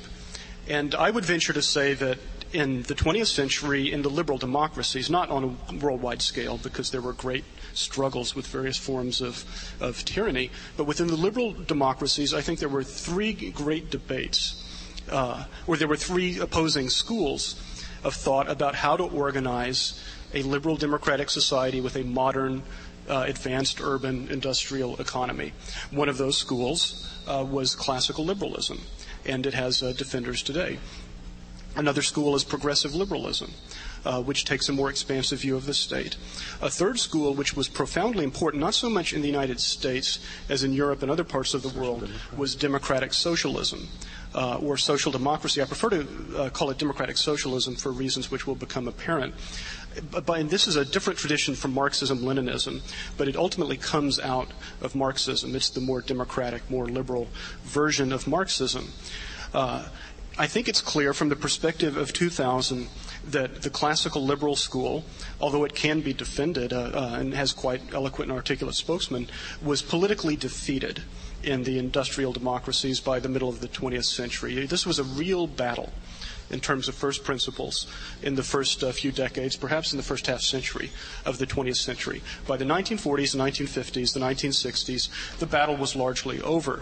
Every major industrial democracy in Western Europe, in the, uh, North America, and in East Asia had adopted one or another form of what I'm calling progressive liberalism. And, and by progressive liberalism, I mean something that's expansive enough in the purely economic sphere to uh, include uh, Christian social democracy in Europe, uh, the Japanese uh, uh, version of the welfare state, and so on, uh, what some people call welfare capitalism or reform liberalism. That is, every major industrial democracy had some sort of state subsidized or tax incentive, incentivized form of social insurance of Social Security, uh, public pensions, uh, uh, public health care, or tax encouraged corporate prov- provided health care. Uh, the whole package that we think of today as entitlements, uh, uh, which was central to the progressive liberal tradition in economics, was in place in various forms more or less adequately. Most liberals in the United States would think less, less adequately in, in, the United States than elsewhere, but this existed. This was common to all of the advanced industrial democracies. The, so classical liberalism, to the extent that it had tried to prevent the formation of social insurance and of, of, of highly centralized uh, government regulatory bureaucracies failed. It failed politically. I don't think it was discredited intellectually necessarily, but it was politically defeated. Uh, and, and so we can move on to what I think was the next great struggle between progressive liberals and a much more powerful force that was opposed to them. Uh, again, more in other countries than in the United States. And that was democratic socialism, which was always very weak in the United States, partly because it was opposed so vehemently and correctly, I think, by the progressive liberals. You know, there's a tendency to use this term progressive to mean two things uh, to mean uh, welfare capitalists in the tradition of the early 20th century progressives and the New Deal liberals and, and uh, what I would argue both modern national parties. Uh, there's another very ambiguous use of the word to mean left or radical left. Well, there's a big difference between uh, Eugene Debs and Woodrow Wilson, between uh, Earl Browder, the uh, chairman of the Communist Party USA, and Franklin Roosevelt. And if we limit it only to the Democratic Socialists, we can be uh, upset that they were persecuted, as they often were, not only by conservatives, but by progressives and liberals. But I think those of us who consider ourselves in the progressive liberal economic tradition uh, should thank God that they were defeated. Thank God Eugene Debs was defeated, that we didn't have socialism in the United States, even democratic socialism. Thank God that Norman Thomas failed. Uh, uh, they were very well meaning individuals, and many of the individual reforms in civil rights, in women's rights, uh, things like that made a great deal of sense, even some of the social insurance. Uh, their basic idea of how to organize a large scale industrial economy was based on a fantasy uh, which would have wrecked the economy of the United States, leading to some kind of probably very nasty reaction. Uh, we can say the same thing about socialism in Europe and East Asia. Democratic socialism now, not Marxism Leninism. I'm talking about the ordinary democratic kind. There, the death of the uh, democratic socialist tradition was largely self inflicted and very lingering.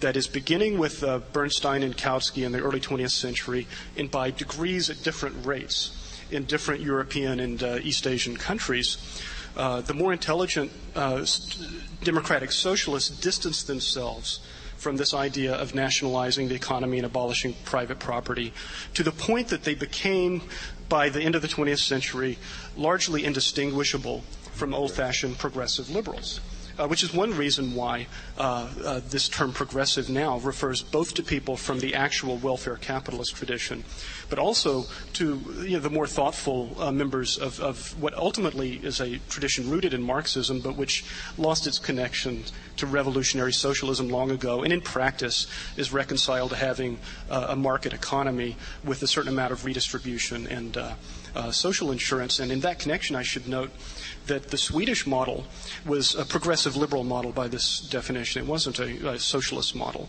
Uh, Sweden never had large scale nationalization of private property. Instead, it had a very flourishing economy, largely based on exports, and it used the proceeds from that to finance a very expensive uh, a welfare state.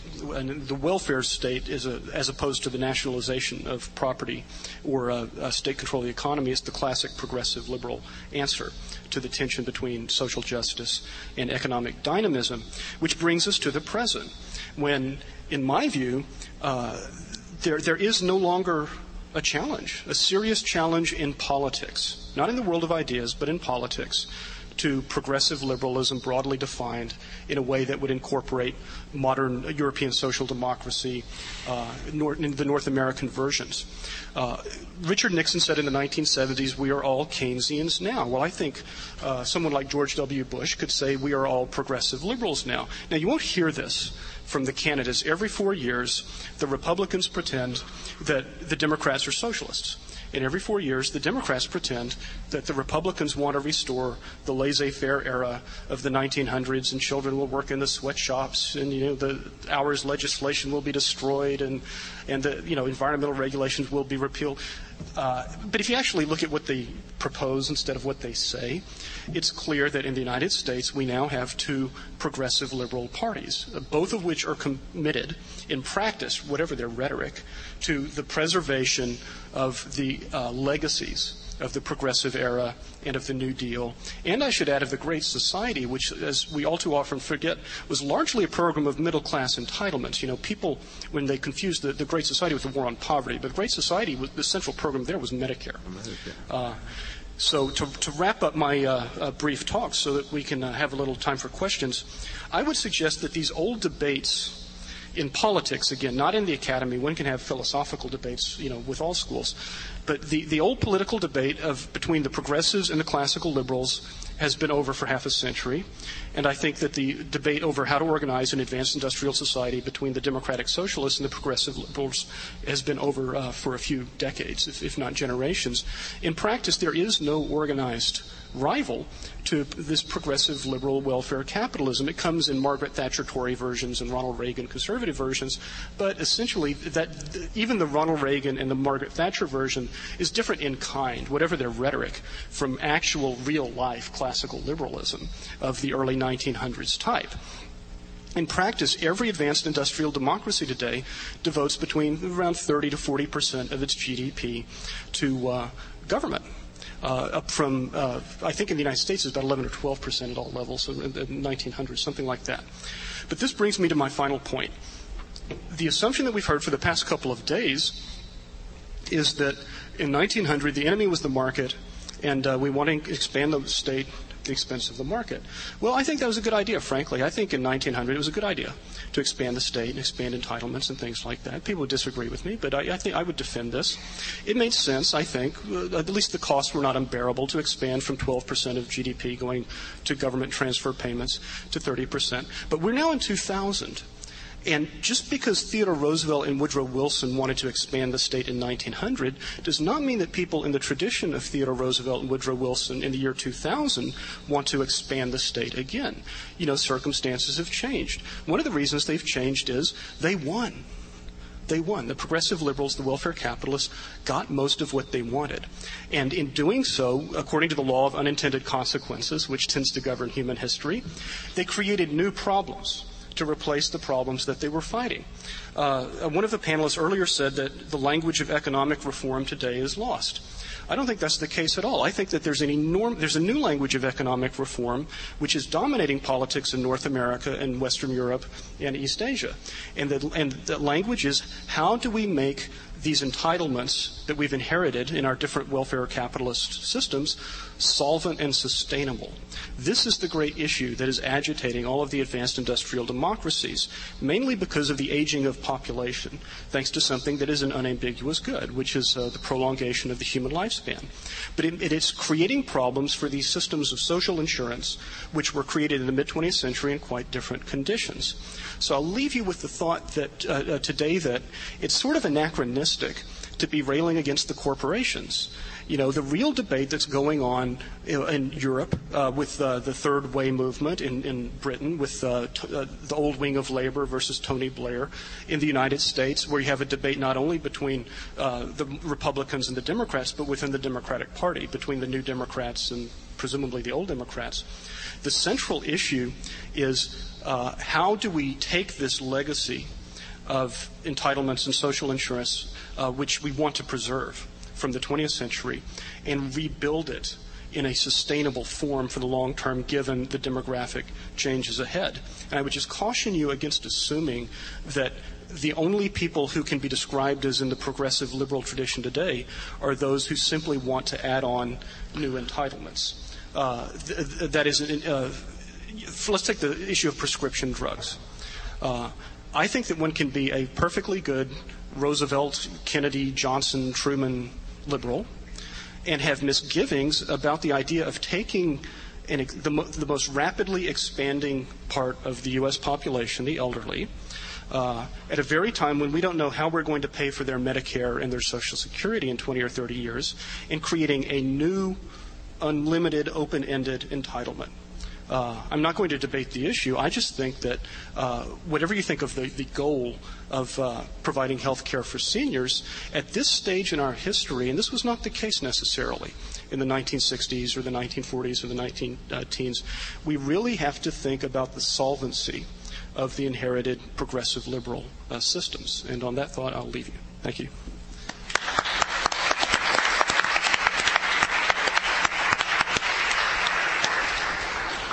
We have a few minutes for, a few minutes for questions. I don't know if we have our microphone runners uh, here or not.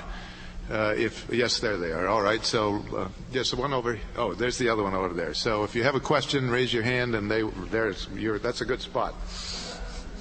Identify yourself, please. Phone. Can you hear this? Yes. Oh, okay.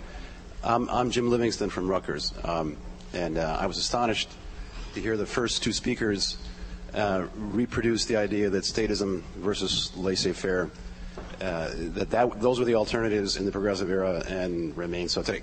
Calm down. I'm, I'm not done.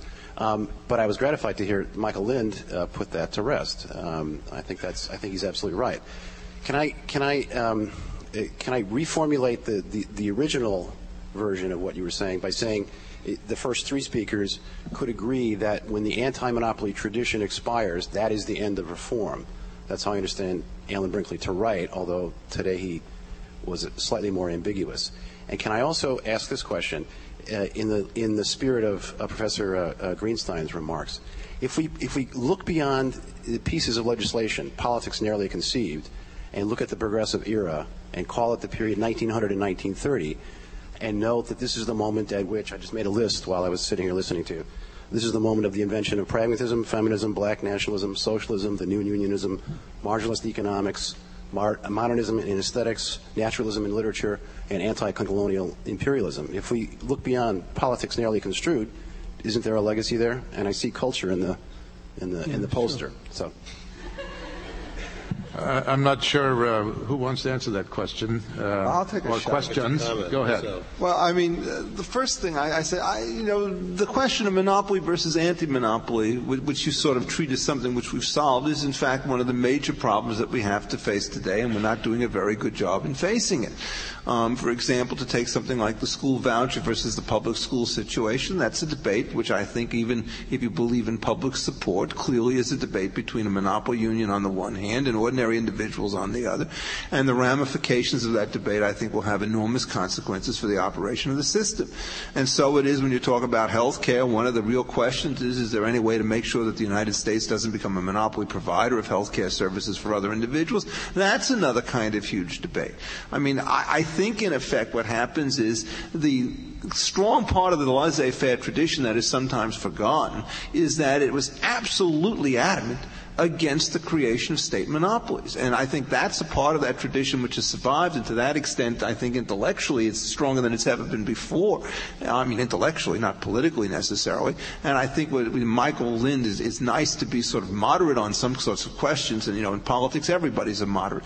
But I think on the intellectual frontier, that's not a theme that we want to forget. The misuse of antitrust law, the misuse of regulation and so forth is, I think, an issue on which there are enormous differences, and and it will have very substantial effects on the overall economy. As to the rest of the cultural kinds of stuff, you know, lawyers tend to stay away from talking, and I will just follow Wittgenstein's advice: whereof you not know not, thereof you must be silent. I think Melinda has a question over here. Ready? Hi, my name is Melinda Lindquist, and I'm a history graduate student at Princeton. And my question kind of moves in a different direction. Um, from all of today's panels, I've come away with sort of two things that I'm going to be leaving this conference with. Um, one is that the progressive era was a very complicated period filled with a diversity of actors, and it was a period of great change. The other is that our, our opinions of the progressive era seem to be heavily informed by contemporary political situations. Um, so, with those two things in mind, I'd like to ask the panelists and also any of the panelists from the earlier um, panels. In terms of period, in terms of periods of major reform or attempts to transform the United States during the long 20th century, I wonder if any of you would comment on the allure of the progressive era versus, for example, the period of Reconstruction. So, in a way, I'm sort of asking the question of why the discussion um, and why our focus is on the progressive tradition and why we think we've chosen to focus on that today instead of maybe looking a little bit further back at Reconstruction, which for me is a period where we really did try to challenge something very essential in U.S. history, which has to do with racism. And also, it was also a period when the former um, discussant had said, the former um, person that offered a question said that he thought of the progressive era as, um, you know, this moment in terms of feminism, this moment in terms of um, black, um, um, in terms of like maybe nationalism. And these things obviously existed before 1900. Um, the, the suffrage movement before the progressive era was actually much more of an egalitarian looking movement than it was during the progressive era. So if anyone would comment on that, I would appreciate that. I think one reason why lots of politicians, I can't speak for academics, but why a lot of politicians are interested in the progressive era is that uh, in, a, in, a, way that is unlike the New Deal era and the Civil Rights era and the Reconstruction era, it was a period when new technologies were putting strain on inherited ways of doing business and, and of living. Uh, what uh, historians call the second industrial revolution, characterized by the internal combustion engine and ele- widespread electrification and, and uh, uh technologies like this flight, radio, cars. This was just really hitting at the time. And I think a lot of politicians, including uh, President Clinton, to judge from his remarks, see a parallel between the advent of the second industrial revolution in the 1900s and what some people call the third industrial revolution, the information age, uh, today. I think that's the major reason why politicians at least find this an interesting topic. I think we have time for one more question right over here, I believe.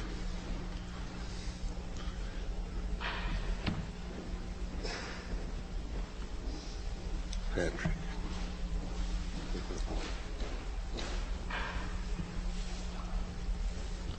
Hello. Okay. Uh, I'm Patrick Deneen. I teach in the Department of Politics, um, and I was I was a little bit surprised as well. I guess by the dog that didn't bite or bark. Uh, Patrick, louder. At, at, least, uh, from my reading or understanding of the progressive era, is um, a self-understanding of the era is informed as, at least as much, if not more, uh, by uh, definition of reforms in the political sphere. Uh, and I think Professor Gordon mentioned a number of those uh, initiative and referendum, direct election of senators.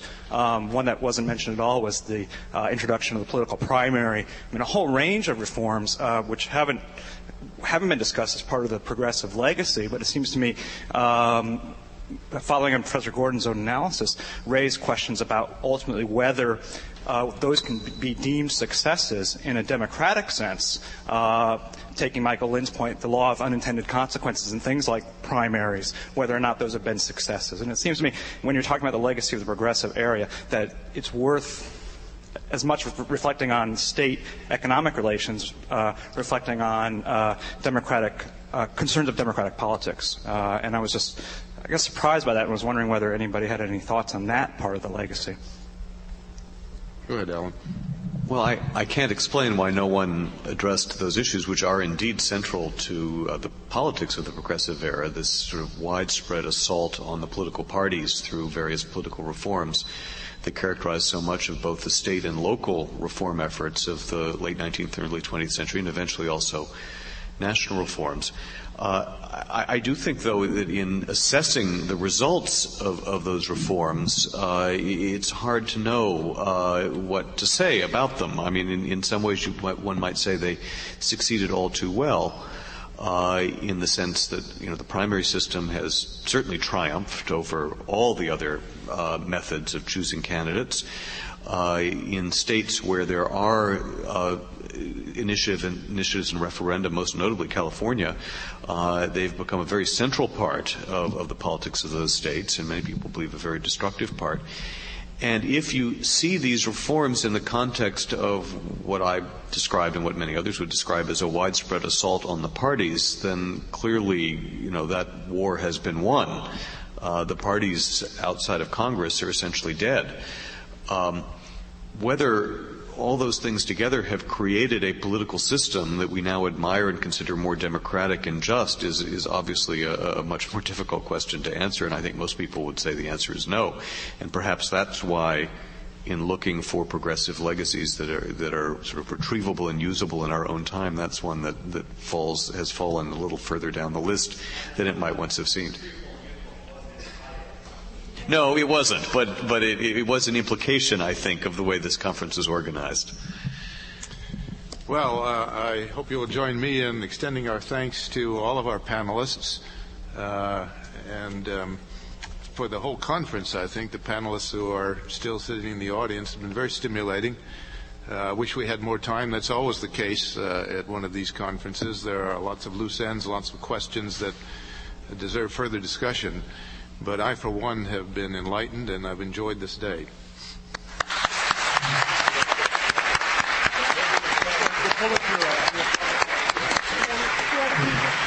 Let me uh, let me uh, call on Sean Wilentz, uh, who will officially close the conference. I will officially close the conference. I want to thank everybody once again for um, for coming. The, the panelists who were superb. This really is one of those conferences where I wish we could begin right now um, and really get going. I do have to make one set of remarks for the camera because this, and this is not quite so happy, but I, I have to, uh, to, say something. Um, we read the Wall Street Journal today. There was a, a, an unfortunate report. Um, a colleague of mine in this university who was invited to this conference, um, but who chose not to come to the conference for whatever reasons, um, sent a. Uh, I was asked to write a piece for the, for the Princetonian about the conference, its academic setting. This colleague, who decided not to come to the conference, decided to write a letter or a column to go with mine on the premise that this was some sort of debate, political debate. Upon hearing that, I asked that that not be the case and that I would, I would withdraw my column, my piece. That piece has now been published in the Wall Street Journal uh, with the accusation that I have somehow, the organizers of this conference have somehow tried to suppress free speech. It's also appeared on the Fox News channel. This is, uh, all I can say is that uh, uh, they are unanimous in their, in their contempt of us, and I am very proud of their hatred.